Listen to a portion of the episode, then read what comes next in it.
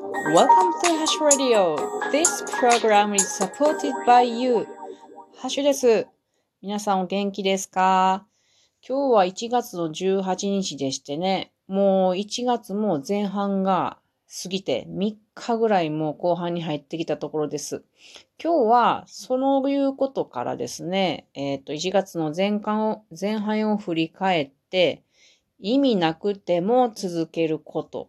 それから今日思ったありがたいなっていうこと。それから、えっ、ー、と、自分の周り、まあ皆さんの周りは可能性の宝庫だなっていう話をしようと思います。まあ今日のあったことなんですけどね。えっと、1月のもう前半が過ぎたっていうことで、12月ありますよね、1, 1年って。それの12分の1の半分が過ぎたっていうことは、つまり、1年の24分の1が過ぎちゃったんですよね。ちょっとそう聞くと、愕然と結構しちゃうんですけれど。で、それを自分は振り返ってみた、見てですね、どうだったかなっていうと、まあ私は今年の目標を立ててやってですね、簡単に言うと、勉強、頑張るっていうことと、あと運動が頑張るっていうか毎日少しずつでもやるっていうことと、あと物の手放しをするっていうことを立ててるんですけど、主に。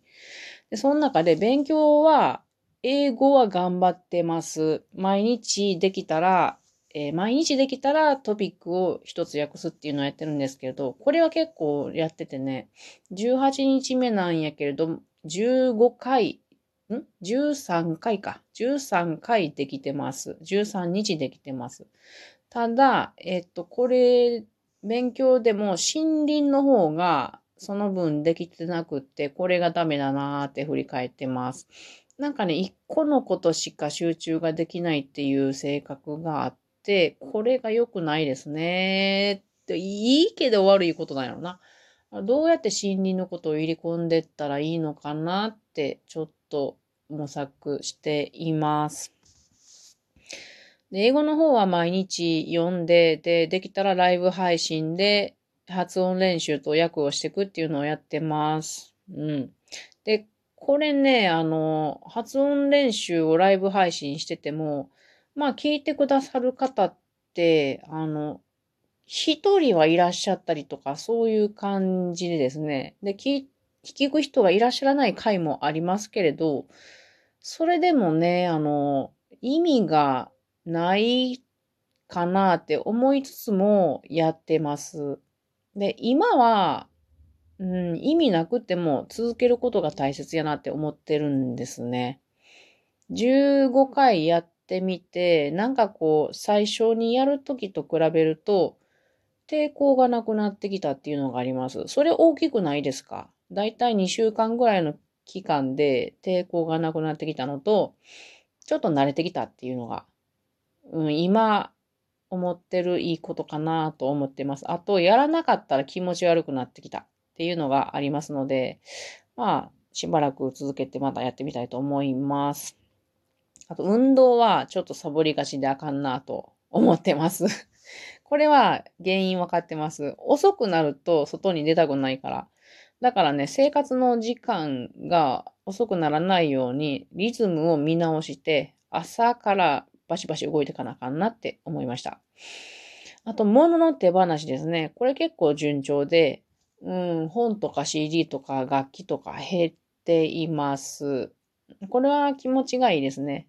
これ何がいいかっていうと、物のが少なくなってスペースが増えてくると、まあ、気持ちがいいのと、あと頭がすっきりしますね。過去の自分、過去の自分に囲まれている感じなので、ものは。なので、今、自分が必要としている大切なもので、えー、ものだけに絞っていくという作業は、自分の頭がすっきりして、身が楽になりますね。まあ言うても、ちょっとずつしかしてないんで、1日3つずつっていうことなんで、うん。でも、これでもかなりの頭のトレーニングになっています。で、あと、フリー、フリーマーケットアプリで売ったりもできてますので、まあ、ちょっとだけれど、見返りにお金がもらえるっていうのは、なんかこう、やる気になりますね。うん。でこれが、まあ、あの、1月前半の振り返りです。で、えっ、と、ありがたいなと思ったって話っていうのは、今日は、あの友達と、あのその子と今年初めて会ったんですね。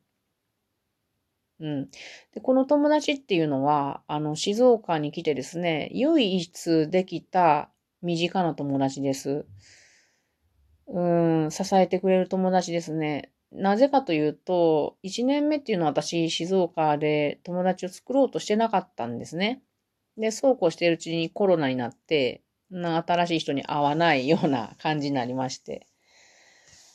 うん、なので、すごく貴重な友達なんですけれども、その友達がですね、あの、年が同じで、家が近い、そして環境問題にとても興味があって行動もしていらっしゃる、そして、さらに英語を勉強している人で、まあ本当にね、唯一できた友達なのに、理想的な友達っていうのかな。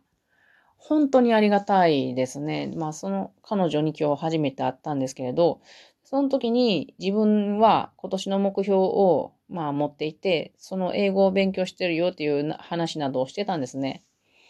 そうしたらいろいろな話をしているうちに彼女がね、すごいありがたいことを言ってくれたくれたんですよ。もったいないよって言ってくれたんですよ。その意味は、あの、私がですね、何かこう人と出会った時にですね、何かしら良い関係をいつも作ってるじゃないかっていうことで、そういうことができるあなたが、なんかこう、な、なんちゅうんかな、やりたいこともあるあなたがです。あ、私がですね。なんかこう、やったらいいんじゃないいろいろとっていうことで言ってくれたんですね。すごい嬉しかったです。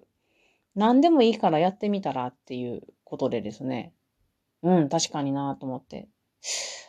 で、なんかまあ昔から自分も常に思うことなんですけれども、なんかこう一歩前に出ないものがあるんですね。で、それが何かなっていうのを今日彼女と話している時に自分でも考えながら、ああ、これやなーっていうのがなんとなく見えたものがあったんですね。うん。なので新しい気づきとか考えを彼女と話している時にもらえたのがすごいありがたかったですね。うん。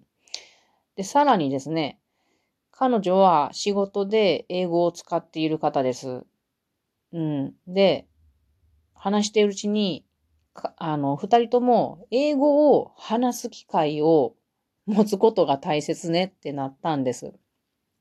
私も本当にそうなんです。私は英語を訳すことはよくやってるんですけれど、自分の言葉を外に出すっていうことを全然してないんですね。だから、昔は喋ること言葉の方が断然とか得意やったんですけど、それが逆転して、今は喋ることがなんかちょっと苦手になってきている自分があります。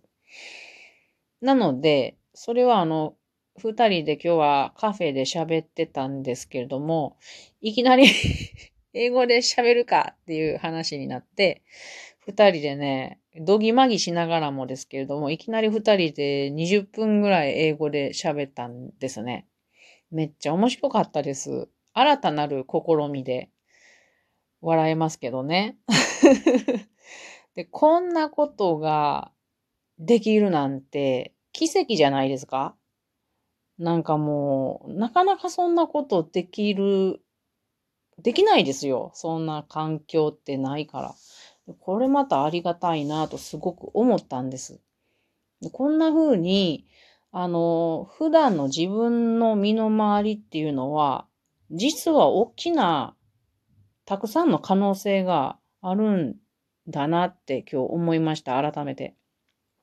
で、そこを開けるように自分が人と関わっていくいくと、何かこう、たくさん広がるものがあるんじゃないかなと思いました。なので、これからは、そうですね、彼女と会うときは、もしかしたら時々英語を喋る機会があるんじゃないかなと思っています。なので、えー今日思ったことは、意味ないことでも、うーんと、意味があると思って、えー地味にね、続けてみるっていうことが大切やなっていうこと。それから、自分たちの身の回りは可能性の宝庫だなって思ったことを話してみました。それでは皆さん聞いてくださってありがとうございます。それからですね、私このラジオトークをしてますけれども、うーん、きっと面白くない話なんですよね。だけど、聞いてくださっている方がいらっしゃるっていうことに本当に感謝をしています。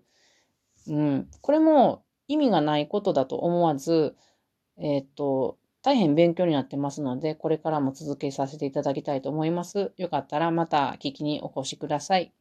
ありがとうございました。それでは皆さんまたね。